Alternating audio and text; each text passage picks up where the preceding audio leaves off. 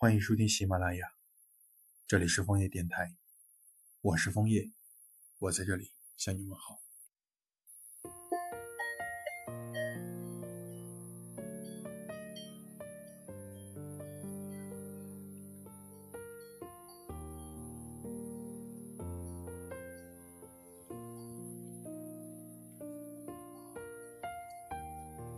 最近的自己常常莫名其妙地生出一种无力感，觉得生活到了一个无法再前行的阶段，既不甘心现在按部就班的人生，又不知还能够再多做点什么。我清醒地看到，不管哪个方向都有一条隐形的线，让我怎么也无法跨越。小时候因为吃不到糖，不能够和楼下小伙伴玩到天黑，必须按时睡觉等各种原因。我最大的希望就是有天能够藏入浩瀚的宇宙，变成一颗无人认识的小星球，离开这个满是束缚的家。而现在我一个人躺在离家一千多公里的床上，盯着天花板，思考着为何在没有人管制的时候仍然觉得不自由。童年没有足够的零花钱买零食，只能够等过年收了红包，再跑去小卖部吃个够。青春期时，羡慕班上的男生有名牌跑鞋，但不舍得让爸妈为我的虚荣心买单，只能自己悄悄攒整个月的生活费去买上一双鞋。当时总是觉得，等我工作之后，就能随心所欲地买自己想要的东西。但事实告诉我，并不是开始赚钱就能够摆脱这种物欲带来的焦虑。一个月的工资，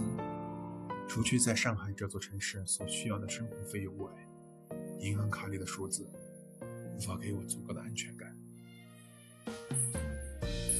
如果说衡量一个人是否幸福的标志是看能否实现人生自由，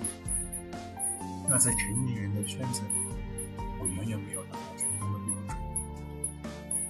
我还不能够完全掌控自己的人生，也不是没有羡慕过别人生活，看着喜欢的博主